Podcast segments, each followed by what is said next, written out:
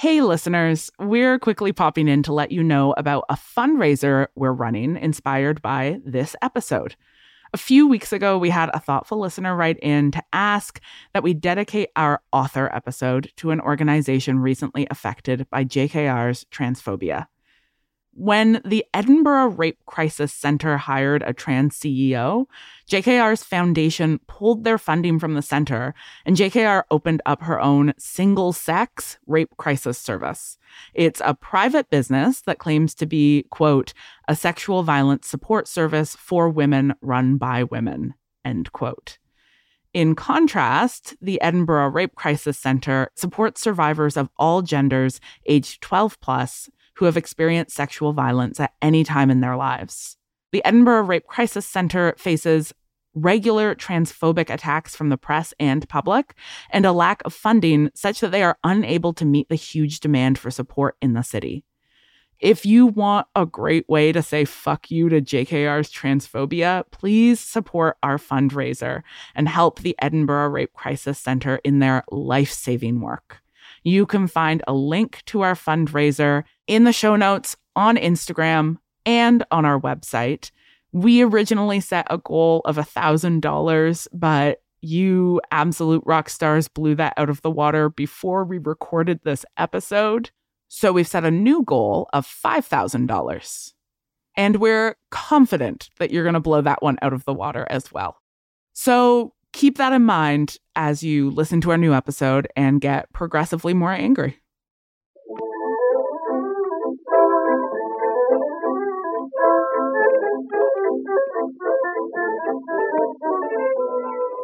Hello and welcome to Witch Please, a fortnightly podcast about the Harry Potter world. I'm Hannah McGregor. And I'm Marcelle Kosman. And Hannah, I would like you to tell me what it is like living in the world as an auteur in the sorting chat. Okay, yeah, I am an author. C'est vraiment vrai. C'est vraiment vrai. I am an author, and that is very funny because when I think about the author, I do not think about me.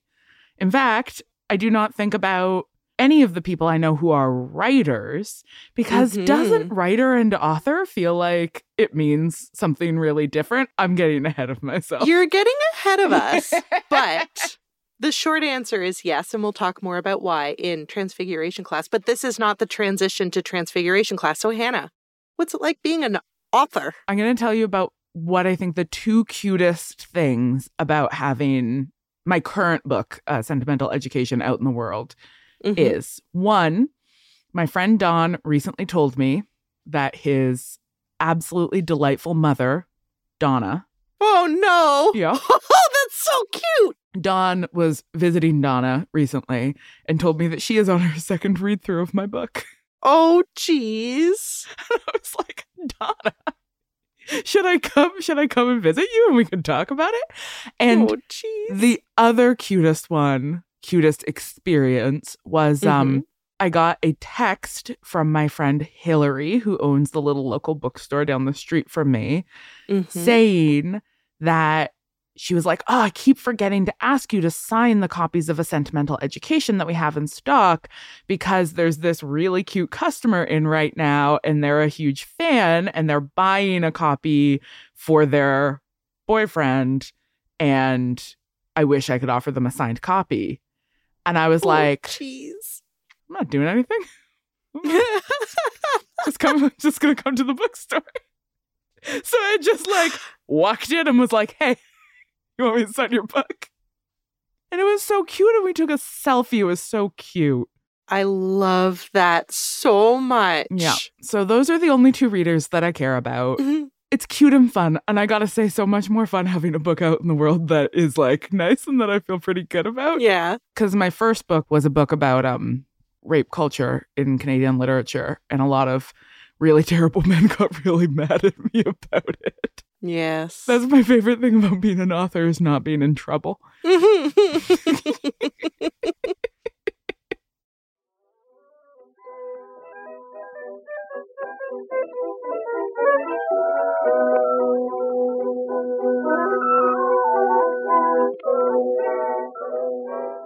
So Marcelle, we're finally doing it. We are finally talking about the author. Mm-hmm. Finally. Which in this case is not us being like, you know, she whose name we do not like to speak, but literally the idea of the author. And Mm-hmm. this particular topic might just build on more previous episodes than any other topic so far. But Mhm. instead of like cheekily suggesting you re listen to the entire back catalog, which like you should, you should. Yeah. But yeah, you know, I'm instead going to suggest that we be very selective in this week's revision. Yes, I agree, Hannah. Let's start broadly. So, in our very first episode on critical animal studies, this was episode three, if you can believe it. Hannah, you beautifully broke down the relationship between ideology and discourse. And I stress beautifully because I continue to use this exact phrasing every time I have to teach my classes. Very effective. Me too. So, Honestly, And- great. Another great thing about writing. You just have to do it once, and then you can just go back. So, for folks who may not remember, ideology is our imagined relationship to the real conditions of our existence. Ideology is how we understand the world. And discourse is language that enacts power by generating knowledge. So, understanding this relationship helps us to critically interrogate the very idea of an author as a construction or an invention and not just the natural consequence of writing a book. Okay, speaking of interrogating things, in our episode on structuralism, we talked about the idea that narrative consists of a set of consistent structures like grammatical rules, which means that we can take a story apart and identify the pieces in terms of their relationship to the story as a whole.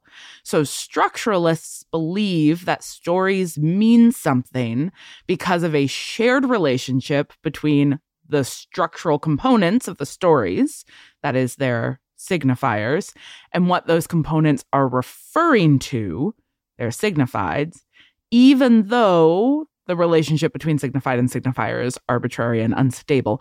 That just go back to that episode if that part Mhm. feels Mhm. feels Mhm. confusing to you.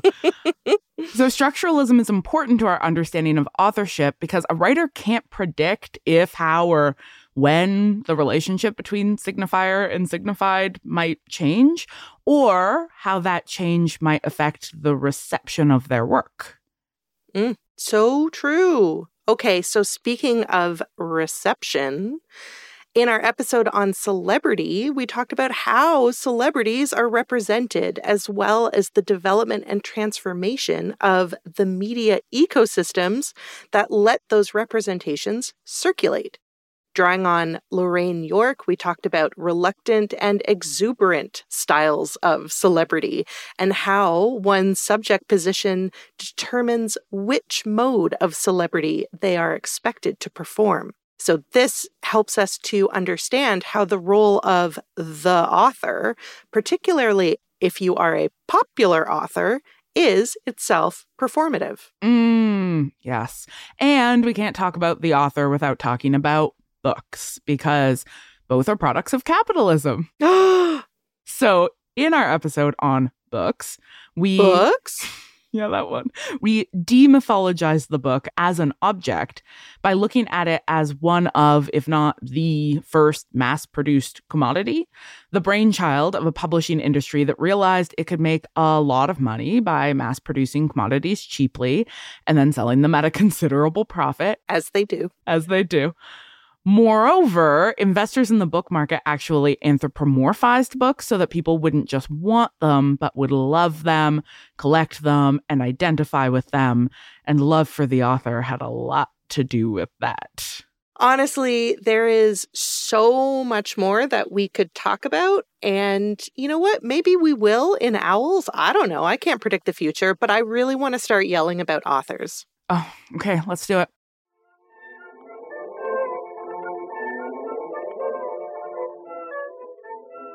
Well, the author might be dead, but Marcelle is alive, and she's here to explain this joke to us in Transfiguration class. Ah, Hannah, I am so excited to take the lead on this episode. Can you guess why? My guess is that you have some jokes that you think are really funny about the author. Yes, I do. I really do. You are correct. Okay. So I dug up this presentation from my PhD coursework years and I laughed out loud at my own presentation so much. I think it might be my finest work. Okay. I mean, I love that. What's it called? It is called Authorship The Dead and the Not Dead Yet. Oh, I get it. Like like in Monty Python. Mm-hmm. I'm not dead yet. it's already so oh, funny. my god. Coach I, loves this, this. is there's gonna be a lot of Marcelle chortling with delight at her own jokes. and that is one of my favorite things. Oh, shucks. That's a good thing we're friends. okay, so I just want to give you a taste of my untamable cheek. And again, this was for a PhD seminar on textual editing with arguably the most straight laced professor in the department. He, I don't think, found me very funny, but I did very well in this class. Okay, so let me tell you about this presentation, which I love Authorship, The Dead and the Not Dead Yet, which is very funny. I can't even believe some of the things that I let myself get away with. The first slide of this presentation is an image of Roland Barthes pointing to a chalkboard with a cigarette dangling out of his mouth. And I had erased what he was pointing to and instead put my notes. Marcelle, it was very funny. I have used that same picture in courses that I have taught. Oh, we're both so funny. Yeah, Oh my yeah, God. Okay. yeah. Okay, so Roland Barthes. Roland Barthes. Okay, so we're going to start with two key figures. They're both French. They're both French. They're both men. They're both dead. Roland Barthes and Michel Foucault. And the reason we're starting with them is because the Western literary tradition in English, the tradition in which you and I were educated, Hannah, Mhm. tends to figure these two Frenchmen as central to the question of just what the heck an author is anyway. Okay. So Barthes and Foucault didn't like invent the idea that we can disentangle an author from a text because a lot of literary cultures have long, complex ideas about authorship. hmm Yes, correct. So Barthes and Foucault introduce for us in our Western literary tradition in English a way of thinking about the author as a modern capitalist invention and a contributor to the circulation of discourse. Ah, discourse. Discourse. So what the heck does an author have to do with is an author is the author a discursive construction? Yes, but we're not there yet. So So sorry. Not sorry at all.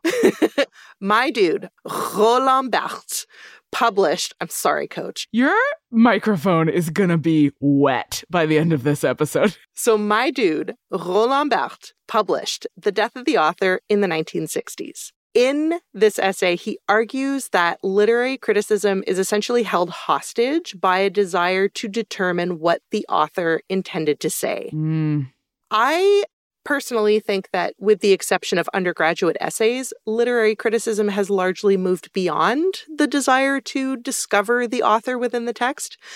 But this is probably thanks in part to Barthes and Foucault's influential writings on the subject. Oh, yeah, absolutely. So, at the time, the sway of the author was so powerful that the critic's role in reading a text was to uncover the single true interpretation of it. Okay, so instead of there being one true, correct interpretation, Bart Barthes wants there to be. Barthes wants there to be multiple interpretations. He does, yes. So imagine going to a conference on Canadian literature and giving a paper on the abundant usage of simile and metaphor in Heather O'Neill's novels. Everyone claps politely until the foremost Heatherologist in the country stands up and tells you that you've read Heather O'Neill's novels wrong. Okay, is this a real story? Because this did happen to me, but with Carol Shield. so, yeah, so this is not a real story, but like it happens all the time. it does. It absolutely still happens all the time. For me, it happens all the time. but it is no longer acceptable. Yeah. it is it is no longer appreciated or tolerated or seen as like rigorous scholarly engagement, right? Mm. So, Barthes' point is that this mode of analysis devalues and limits the reader's capacity to find meaning in the text based on the words on the page. Okay. Okay. And his solution to this problem is to track down and murder authors. hmm Yes, because he's French and that's what they do. Yeah. No. So it's not a guillotine based literary critical move. Not yet. No. So, Barthes refers to this new criticism, not necessarily new criticism, but this new mode of criticism, as the death of the author because in reader centered criticism, the author of a text relinquishes authority over it by the very fact of having written it. hmm So, you, Hannah McGregor, have written a book. Mm. Your name is printed on the cover of that book and it Mm. identifies you as its author, right? Mhm. It does. But your authority over how I, a reader, make meaning out of the words on the page died the minute that book left your brain and became a commodity circulating in the world. hmm Yeah, absolutely. So, mentally, what feels tangled up for me right now is the sort of like structuralist dimension to Barthes' argument, which is that based on that idea that like the relationship between signified and signifier is not something that the author can control versus the like capitalist critique going on here because we are talking about books circulating as commodities and mm-hmm. arguably about authors also being commodified via the book industry. Hmm So is there a relationship there between the like structural critique and the capitalist critique or anti-capitalist critique? Uh, yes, mayhaps, mayhaps uh, the transition to Michel Foucault can help. Fun fact, guys, you know why he called it the death of the author? No, why? Uh, because in French, that's Le Petit Mort. What? Oh. No. In French, the death of the author is la mort d'auteur, Mhm. and it is a pun playing Ooh. on la mort d'Arthur, which was a classic, M- Malory's Oh. classic telling of the story of King Arthur. Wow. Yeah, it's a nerdy joke. That is very nerdy. yeah, it is. I'm impressed. it is. It is very. is- It is. This is not a reference to an orgasm. not a reference to an orgasm. No, it has nothing to do with orgasms and everything to do with King Arthur, I guess. But that does suggest the kind of like quasi mythical status of the author as a figure, right? Anyway, Barthes, all well and good. Foucault, my homeboy. Let's hear what he has to say. So, Michel Foucault's response paper, What is an Author, is what I would generously call an essay length subtweet in which he rejects the very premise of Barthes's death of the author thesis by just fucking questioning everything. It is it is subtweety. It is It is a hundred percent subtweet. it is really like, oh, the death of the author. How can something die if it never existed? Mhm. What is an author? Huh. Oh. Roland, riddle me this. But the other thing is that he doesn't, he at no point references Barthes. He doesn't use his name and he doesn't refer to the title of the essay in quotation marks, but he does say the title of the essay. He Not by uses the accident, phrase but, like, multiple times. Yeah, it's shady as fuck. It's one of the most fun things about reading theory is really getting to dive back into times when people were just like being real bitchy about each other. Mm-hmm. Mm. Mm-hmm. Truly. Okay. All right. So to answer your question, About capitalism. So Foucault agrees that what we call the author is indeed a capitalist invention, um, but where he departs from Barthes is in the very possibility of extricating a text from the cold dead hands of the figure that wrote it. And this is because Foucault understands the figure of the author as originating precisely from the type of literature that defines our modern Western individual individualist culture. So the very literature that produced the kind of criticism where people are like, ah, but what but what does he mean? Is precisely the same media that uh, that invented the figure who you could be like, what did you mean? Yeah, this is a history that I know primarily from a publishing history perspective, because particularly in Europe, when they're beginning to uh, like solidify and standardize the way that the publishing industry works, the Mhm. author is a really vital figure in the development of copyright law. Mm-hmm. And copyright law is literally about like the right to copy things.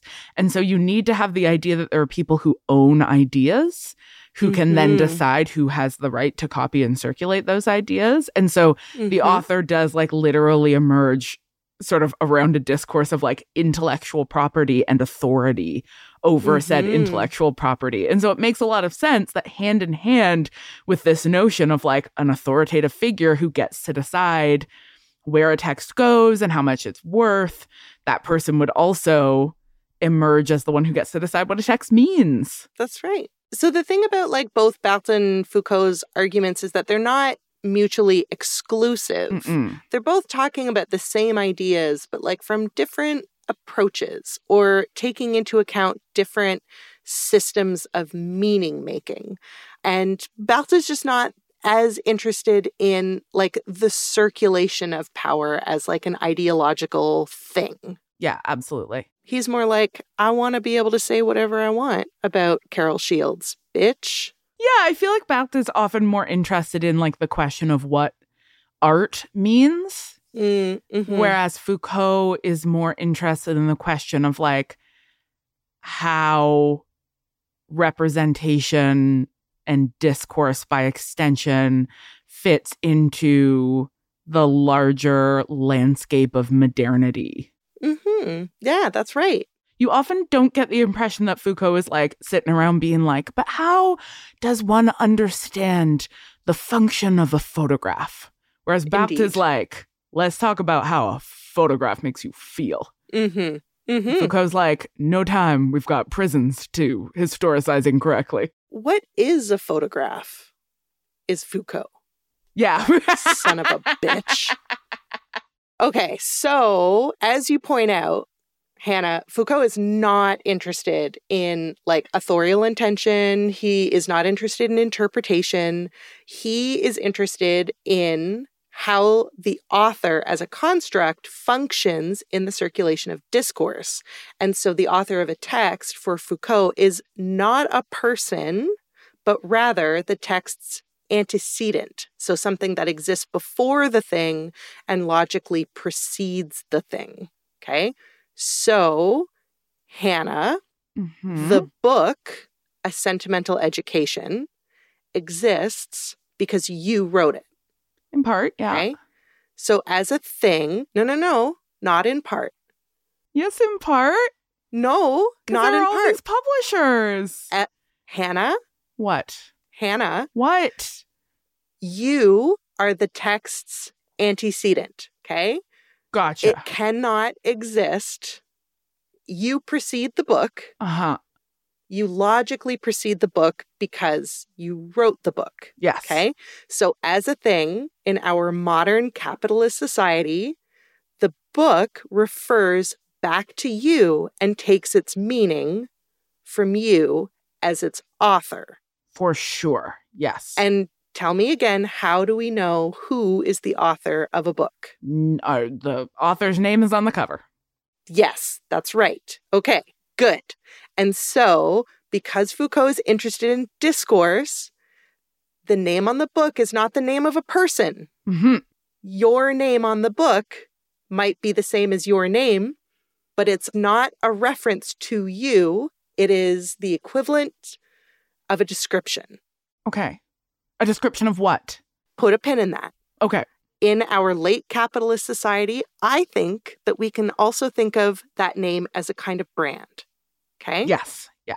So if Hannah McGregor wrote it, it's going to be thoroughly researched, deeply meaningful, maybe some maybe some whimsy. hmm Yeah. Absolutely. Some silliness at points.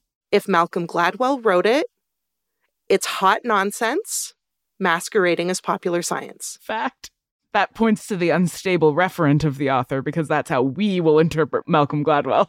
Precisely. Okay. So the so when you see a new book by Hannah McGregor or a new book by Malcolm Gladwell, you have an idea of what to expect because the author's name is more like a brand than a person. Okay. So, Hannah, you are an author. Mm. You wrote a book. hmm The book is called A Sentimental Education.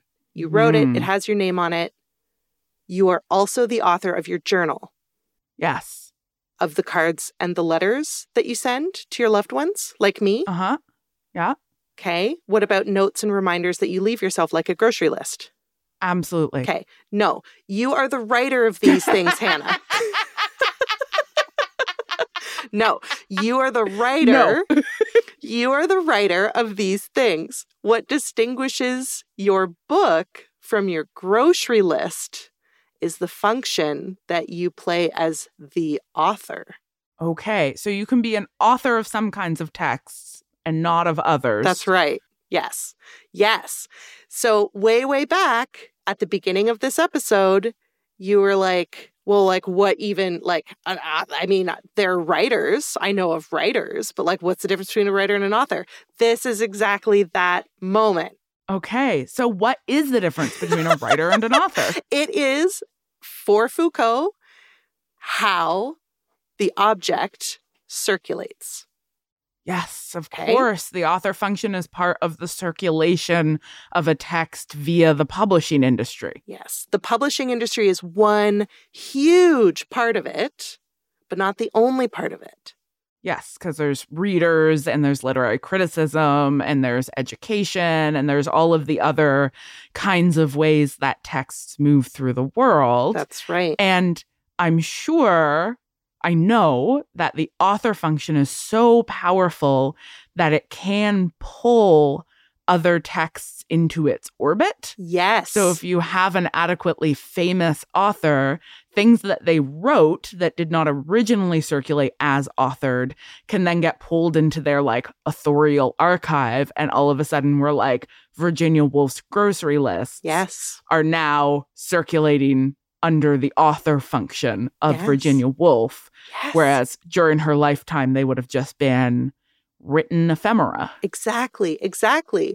We're not going to talk about Anne Frank at length, but Anne Frank, classic example of a person, a girl, a child who is writing a diary, but has become an author function through the posthumous publication of her diary. Yes. Yes.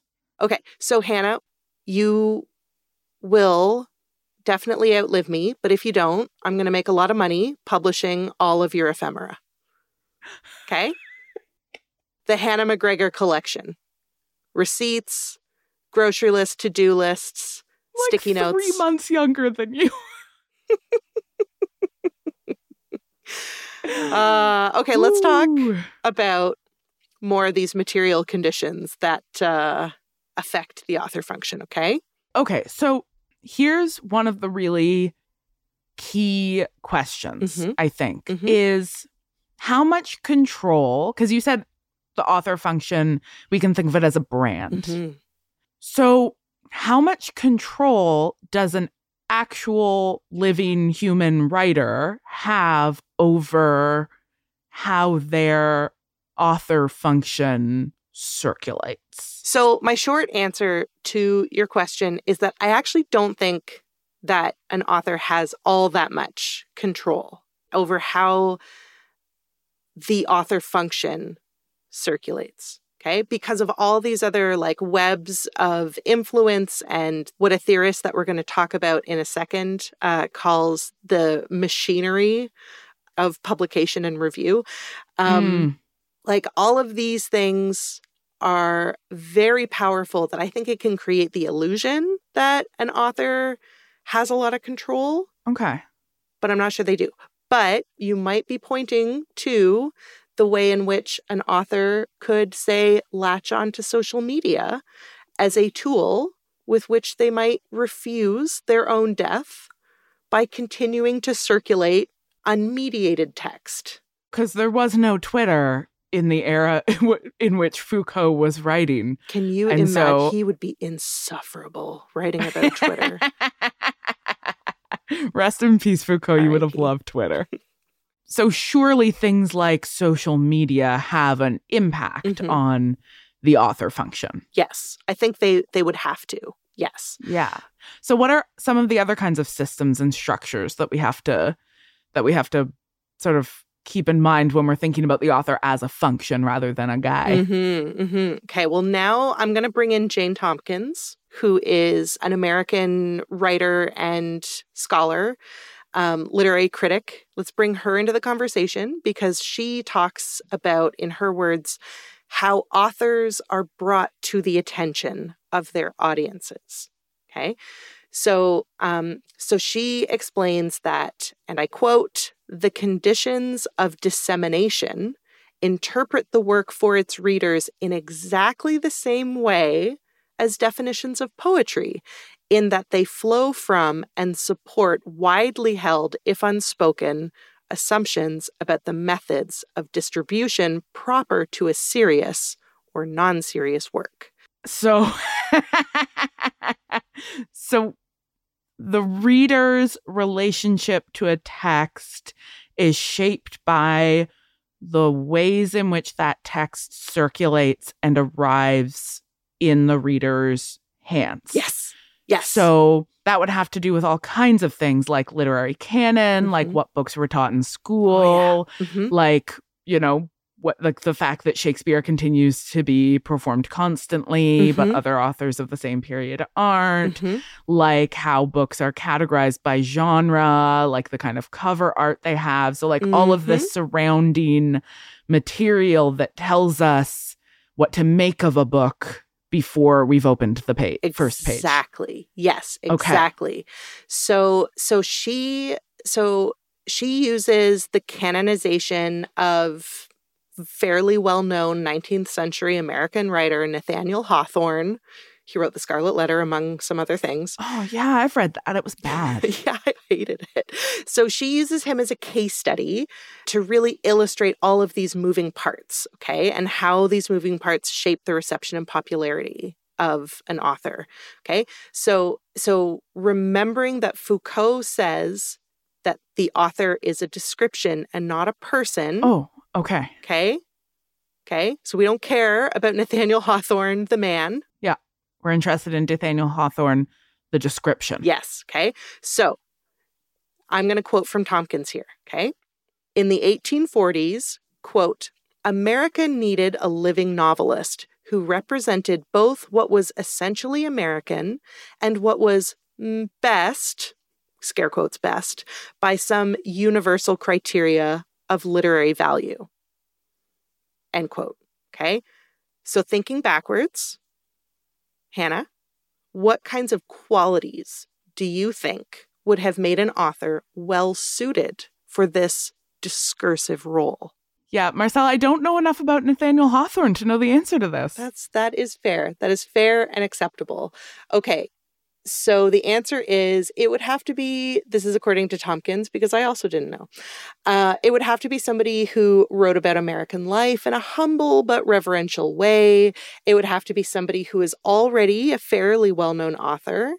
Uh, and it would have to be somebody whose writing could make them a kind of spokesperson for the so called democracy or so called democratic way of life that the northern states were pursuing at this point in time. Okay, so those are the qualities that made Nathaniel Hawthorne well suited for this discursive role. But those qualities are themselves discursive. They are themselves discursive, and Nathaniel Hawthorne was by no means the only person who embodied these qualities, right? Okay. So so why him? Okay, great. I mean, great question. Can you guess what the crucial precondition for his enduring legacy as the poster boy for American literature was? It's got to be it's got to be like being in the right rooms, Yes, is a hundred shaking hands with the right with the right men. He was in the room where it happened. Is what happened. Okay. So this is not going to come as a surprise. The material conditions of Nathaniel Hawthorne's success are not going to come as a surprise to people who study the material conditions of culture, right? But as you point out, these things are all already discursive. Okay. So the way that he writes about America, discursive. Okay. So Yeah, the idea of humility, the idea of his origins being humble. That's a discursive, you know, humility is a discursive Sorry, construct. I wouldn't say I, I I don't know if Nathaniel Hawthorne's origins are humble. It's that the it's that the way that he writes about America. oh, humble. yeah, gotcha, gotcha. So he's producing texts that discursively fit the function that we're looking for Yes. in this moment. Yes. Okay. Yes, but it's not you and me who are looking for it. No, I couldn't care less. No, no. But the people who were looking for it were the cultural elite of New England. Okay. So Tompkins describes this network of cultural producers in New England as, and I quote, a dynastic cultural elite which came to identify itself with him, end quote, him being Hawthorne. Oh. So remember that the the Civil War is going to happen, okay? The Civil War happens, the North wins, and so the increased social capital of the New England cultural elite is a huge factor in the way that Hawthorne's work would go on to be canonized as American literature because of the fact that irrespective of like what he was intending when he wrote the things that he was writing the network that he was involved with who latched onto it they they came out on top of the civil war. So the name Nathaniel Hawthorne becomes a description of a concept of Americanness that has a huge amount of cultural power behind it. because it gives itself and it spreads itself like a like a disease sorry but okay but so let, uh, let me give you let me give you some examples okay let me give you some examples Okay, okay, okay. in addition to the network that he was a part of the Mhm. network that came after it. So the the second generation or the the subsequent generation of cultural producers continued to publish his books posthumously and that meant that they continued to circulate. People continued to review them. People continued to buy them. His books were published in series like little classics. He was his work was called classic american literature when it was like you know i don't know 40 like years old instantly. Yeah. Yeah. and it continued to be included in anthologies that were used in in elementary schools high schools and universities So if it was being included in these literary reprint series and in these anthologies, that means that like American literature scholars encountering his work would encounter it sort of within this this discursive frame of like Hawthorne equals American literature. Exactly. The university system in America did not even consider American literature a field of study until after the Civil War. And so the very first American literature students in universities in America were starting their study of American literature with Hawthorne. And so I can I give you another example? I must. Please let me. Fine. Okay. Fine. This- if you insist. this is again, this is from Tompkins. So so Tompkins tells us that in 1883, Yale's English students were allowed. This is Yale University, Ivy League, American University, okay? 1883, Yale's English students were allowed for the first time, for the first time to write about an American author.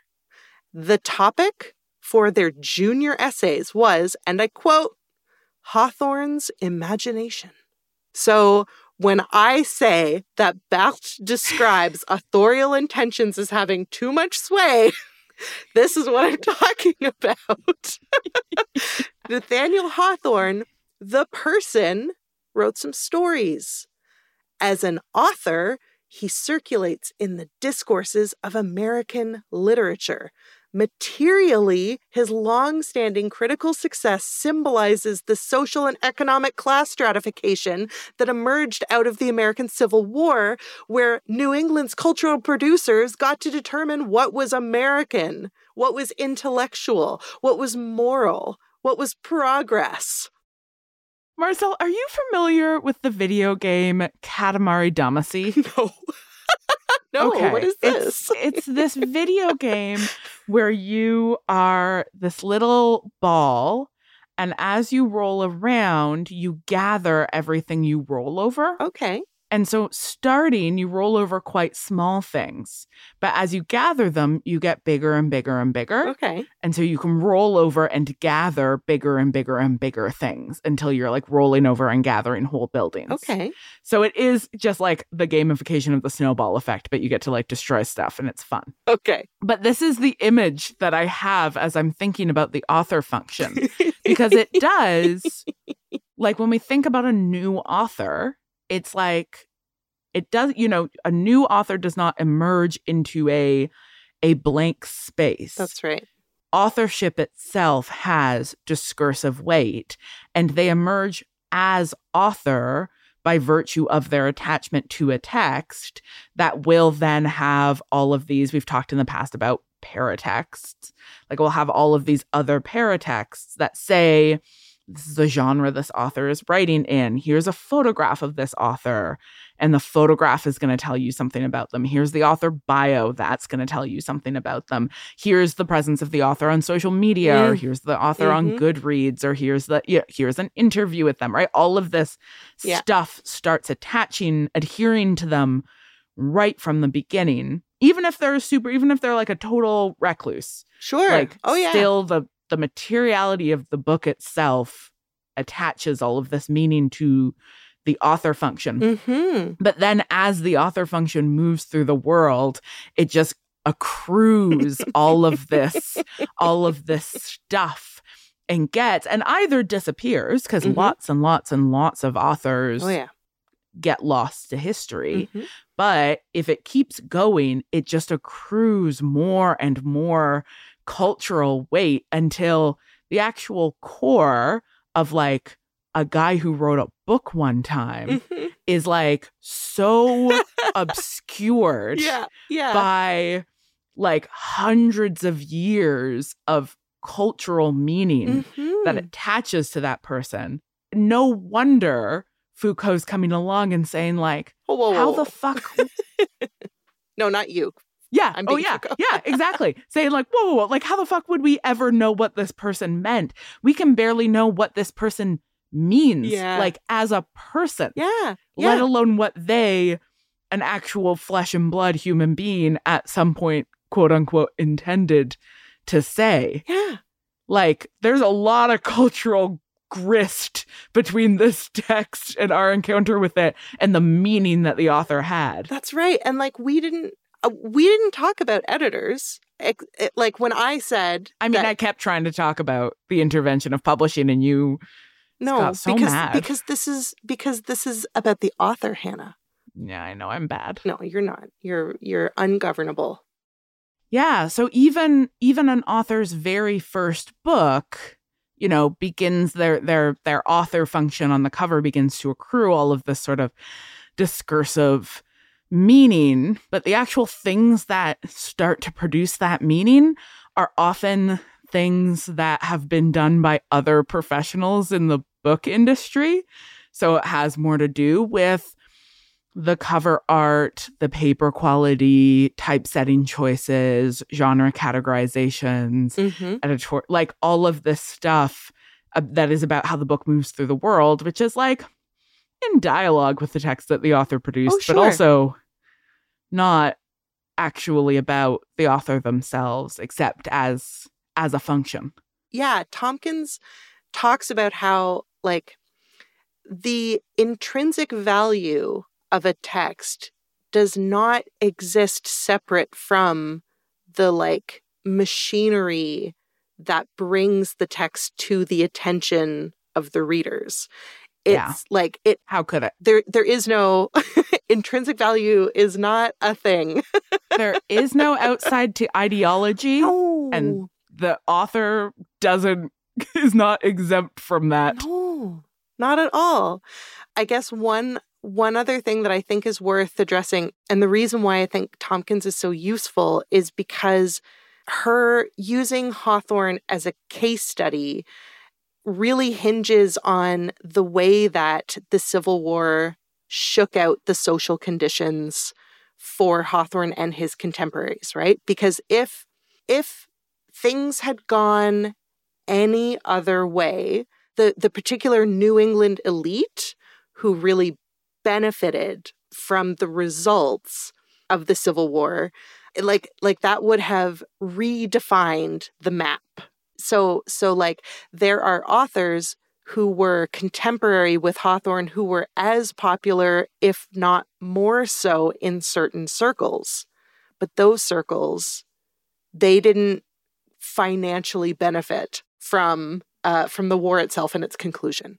Yeah, and and what I can't help but think is looking back to a 19th century example, we're looking at a historical period that is linked to the rise of a kind of sort of fixation on bourgeois individualism, but our hyperfixation on the individual and the kind of cult of personality that attaches to it only gets more intense every year. Like late capitalism fucking loves fetishizing individuals. Um, and I think we can see that really clearly in the way that we treat our authors. Maybe we should talk about one in particular. Great idea.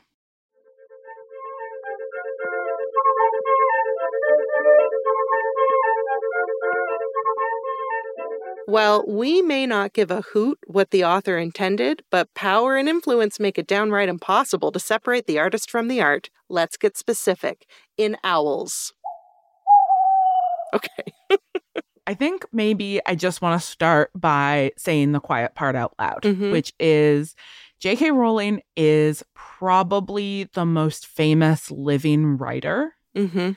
She is the level of famous that makes her sometimes quite tricky to use as an example of Mhm. anything Mm-hmm. because when somebody is this far off the edge of the bell curve, Mm-hmm. it's like, is this actually exemplary of anything about how culture works? Or is this just a really wild sort of outlier? to quote Malcolm Gladwell, I guess. Oh, Hannah. Sorry, you were saying and. and we have talked before in other episodes about how like the the black swan effect right like that that the particular conditions of the harry potter series is phenomenal popularity are like uh, I, not representative Non-reproducible. non-reproducible yeah Yeah, non reproducible and not representative. And yet, I think, I mean, maybe she's not symptomatic. Maybe she's got more of a causal relationship, but but she stands in for like a particular kind of contemporary celebrity author Mhm. who is um endowed with an enormous amount of cultural power Mhm. by virtue of the success of their books Mhm. and who actively and happily uses that cultural power to try to influence the world, yes including the publishing world and in- including through sort of maintaining deliberate ongoing control of the meaning of their texts Mhm. by by sort of controlling their circulation and their recirculation, but also by virtue of becoming this kind of like public intellectual figure that people are like, oh, you wrote some kids' books that people really, really like, and therefore you're qualified to have an opinion on literally anything. everything. yeah and and I I do think that in that sense, she's similar to a lot of writers. Like I don't I don't know who else has the kind of power she does, but I would say like a Margaret Atwood is in a very similar position in a very different way. A George R. R. Martin Mm-hmm. is in a similar position. mm-hmm. We could look to like Rick Rick Riordan, I think is his name. He wrote the Percy Jackson books, and he like very self-consciously was like, ah, my author function has a huge amount of power. And so I'm gonna create a series called Rick Riordan Presents Mhm. that I use to uplift the voices of marginalized authors Mhm. writing children's literature. And I, I think too, thinking about like authors using social media to engage people, like we could also think about John Green is another like Yeah. good example of someone who's like, I know that I'm famous. I know that people are reading my books. I'm gonna go on YouTube and I'm gonna explain classic American literature to Yeah. readers. Or like Roxane Gay. Like it's so hard to separate Roxane Gay's writing from her internet personality. Totally. So there is the sense that that authors are more public than they have ever been, Mm-hmm. that our sort of fixation on on celebrity culture that is so much a characteristic of late capitalism has led to the sort of celebrityification of authors that there's a lot of aspects to authorship in the 21st century that are that are different from what they looked like in the 19th century because the the whole machine of culture is different but that Rowling is really has got to be the the top example of this Mm-hmm. of somebody who has leveraged their author function Mm-hmm. into a kind of material power Mm-hmm. Mm-hmm. that outstrips what the author kind of could do historically in their own lifetime with the notion of their own authorship. Yes, for sure. Where I think the unpacking of the author function in relation to Hawthorne, for example, continues to be helpful for Rowling is in terms of thinking through, like, or in terms of being able to see and identify the web of other influencers who are playing a part in Rowling's continued successes, right? So Hmm. like it's true it's true that Twitter didn't exist in the 19th century, but Rowling does still have publishers who will publish her books. She does still have reviewers who will enthusiastically review her books. She's different because she's writing popular fiction and and not being like no one has yet tried to like make a um a y- I was like, are you about to say nobody's teaches university courses about her? Because they definitely take do. it back. I take it back. Yeah yeah. So so yeah so people are people put her on syllabi. Uh publishers have republished editions of her work like the the illustrated editions the adult covers like like the machinery is continuing to enable her fame and continuing to enable the the influence of her author function right Well, so there's a really interesting thing happening with her author function right now. So so one of the early moves that her publishers made to um popularize the Harry Potter books was to really attach the books to a particular story of her life. And that was the story of her as an unemployed single mom writing this first book in a cafe in Edinburgh. And that is an iconic story that is as powerful at, as it is selective in the details it includes. Yeah. You know, it implies a lot of things about like financial hardship and bootstrapping and the notion of the undiscovered genius that is all really sort of, you know, a cultural construct that doesn't have a ton to do with the actual events of history. Are you suggesting that her author's origin story is discursive, Hannah? I'm suggesting it's discursive. That's all I'm saying. but she was attached, right, very firmly to the books from the beginning. And we see, like, as soon as the second book came out, it starts to get accompanied by these letters to her by children that, you know, again, do this particular kind of work. When the movie started to come out, there was a lot of attention to the fact that she maintained a level of creative control over the movies because she was figured so much as this person who, like, the entirety of this world had just erupted from her head Mhm. like Athena from the skull of Zeus Yep. and and so we needed her to have firm control over anything else that emerged from it That's right. Yeah. you know warner brothers played that game bloomsbury played that game everybody sort of really got on board Mhm. with this with this sort of construction of her and that is starting to change now Definitely. they are still all of these powerful cultural Machines. machines, yes, thank you, are still working very hard to extract as much value as possible out of these properties. Mhm. But they have figured out that actually she's become a bit of a liability. Yeah. And so we are watching them, I think, try what is just like when I put my critic hat on, what is a sort of interesting juggling act Mhm. which is trying to separate the art from the artist while the artist is still alive and tweeting very actively. Oh, yeah. Totally. Like, clearly, Warner Brothers has a lot invested in us all being like fans of Roland Barthes right now and being like, ah, the author is dead. Like, Warner Brothers would love for the author to be dead. Totally. Because then they would not have to worry about what a nightmare the author is. hmm And she's out here on Twitter being like, say the author is dead all you want, those checks still cash. Hmm Yeah. because the author is not just a discursive construct. She is also a function of the capitalism right? Like she's also a Yeah. commodity. And like there's this Yeah. very real sense that like whether we name her or not the money all still goes to her. Hmm it doesn't matter if she's being increasingly hidden by the machinery of culture. Yeah. she is still getting the money She's still getting the money, and people are still listening when she says stuff. Whether it's like, oh, actually, Remus Lupin's middle name was Dooley. And people are like, oh my God, I didn't know. Dooley.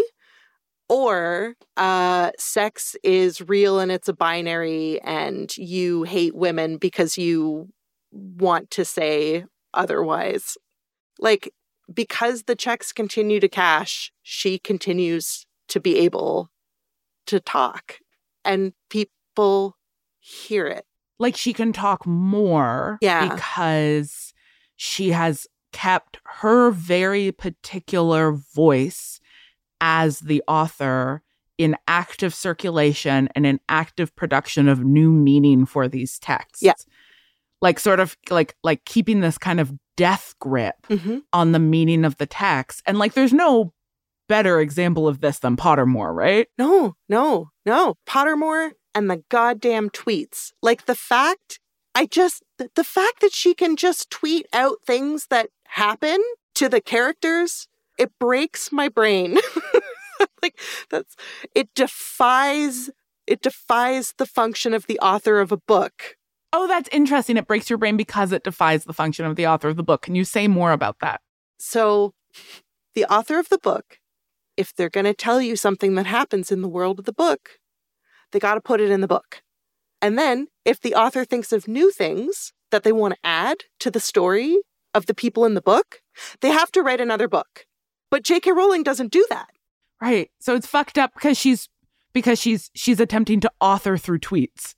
And it's like you can't author through tweets. You write tweets. You author books. Stop it. Exactly. Exactly. The grocery list isn't canon, but because it's J.K. Rowling, she, if she just puts Harry Potter bought grapes, it becomes fucking canon. It's so interesting to think of Pottermore as this sort of liminal space that she created to be like this is like it's a publishing platform Mhm.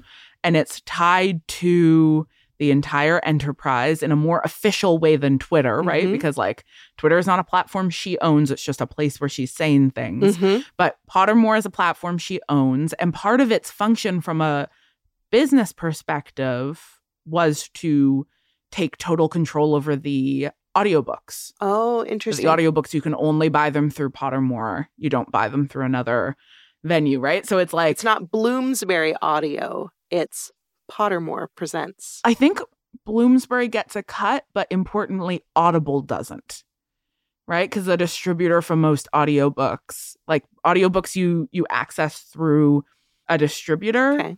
in a way that is not quite the same with how you access print books, Mhm. but like because it's a it's a born digital medium, you need a digital Right. distributor. And that was her being like, no, I am the digital distributor hmm the books belong to me.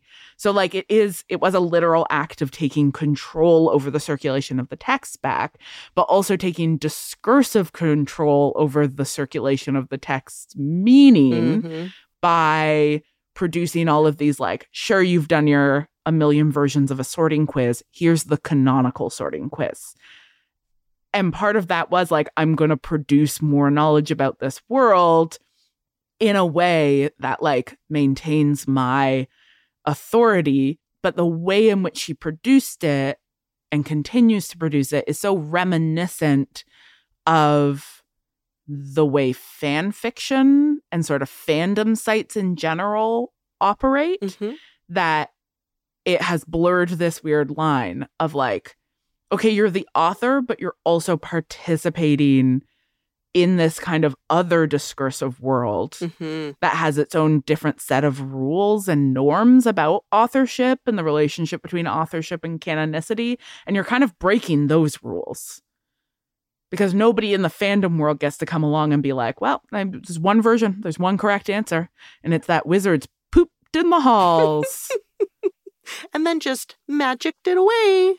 What it's the second worst thing she's ever said Yeah. God. Uh, I- I- it's interesting to look at her ongoing cultural power.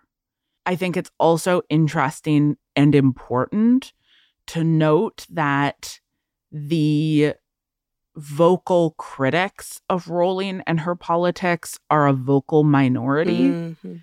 The vast majority, I think, of Harry Potter fans, of Harry Potter readers, either know nothing about Rowling's transphobia or like kind of have heard about it and do not care. Mhm.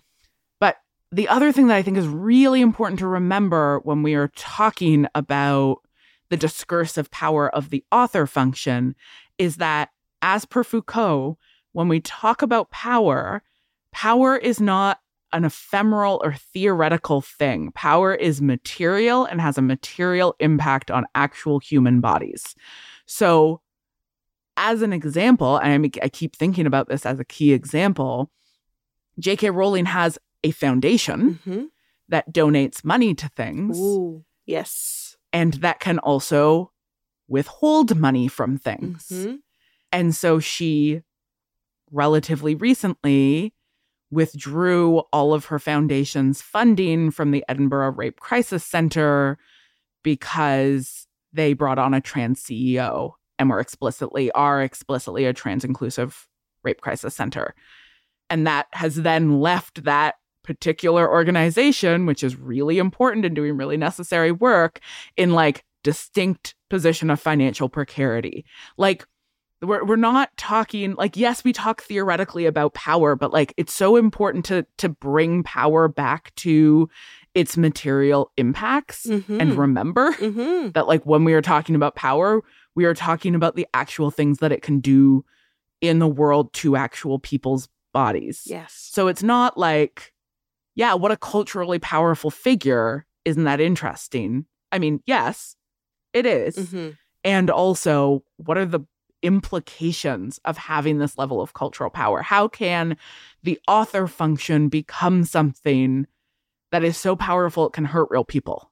Yeah. And in case one is inclined to despair, I think it is also important to remember that the winds of change they do blow.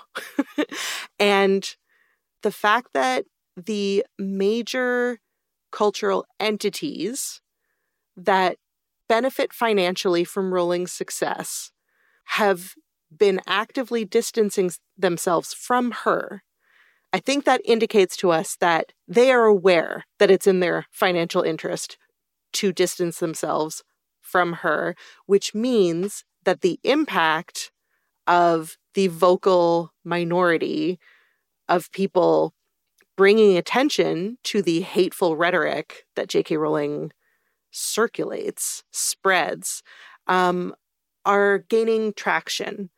And that I Mm. don't want to sound like a Pollyanna, but No, but it's a good reminder that a, that- yeah, screaming really loudly about things does actually have an impact sometimes. screaming really loudly about things that are real and that matter, right? Like to go back to Nathaniel Hawthorne, Classic Marcelle never stop bringing up Nathaniel Hawthorne. you know I love to talk about Nathaniel Hawthorne.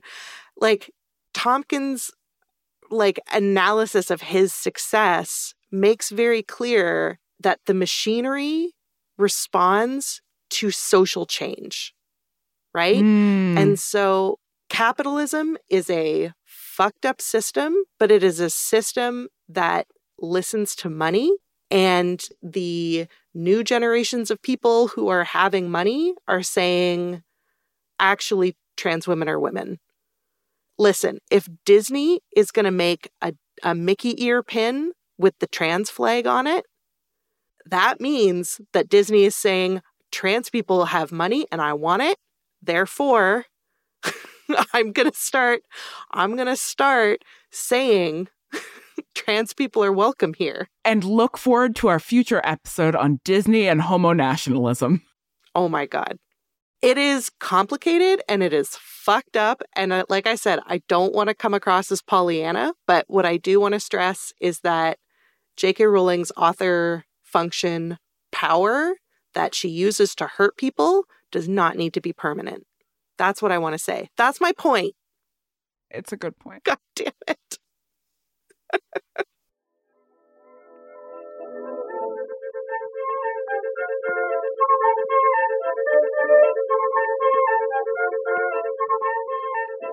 Thank you, witches, for joining us for another episode of Witch Please. If you have questions, comments, concerns, or praise, come hang out with us at Oh Witch Please on Instagram or Twitter. And of course, the best place to hang out with us, patreon.com slash Oh Witch Please, because that's where we put all of our exclusive perks and so much bonus content and bloopers, which I guarantee this episode will have some real juicy ones. Oh my god, so much.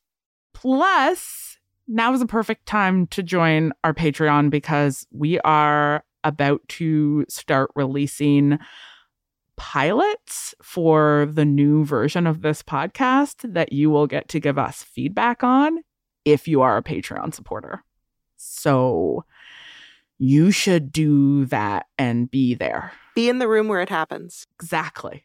Witch Please is distributed by ACAST. You can find the rest of our episodes on ACAST or at ohwitchplease.ca, which is expanding every day thanks to our digital projects coordinator, Gabby. You can also find transcripts, merch, sign up for our newsletter. Oh, heck, just go check it out. Special thanks, as always, to our executive producer, Hannah Rehak, aka Coach, to our social media manager and marketing designer, Zoe Mix, and to our sound engineer, Eric Magnus. I just found out recently that we know Eric in real life. I mean, I don't, but you know, I we as, don't. we as a team, we as a team, he's our real, he's our real life friend. Incredible. He's in real life. He's IRL. At the end of every episode, we shout out everyone who left us a five star review on Apple Podcasts. So you have to review us if you want to hear Marcelle wish she had a river that she could skate away on. I'll never get it. I can't sing Joni Mitchell. Thanks this week to Beverly Sade, Arania, Arania, Arania? Yes, you may. I'm going to guess it's Arania, yes, you may, because it's, yeah, I don't know.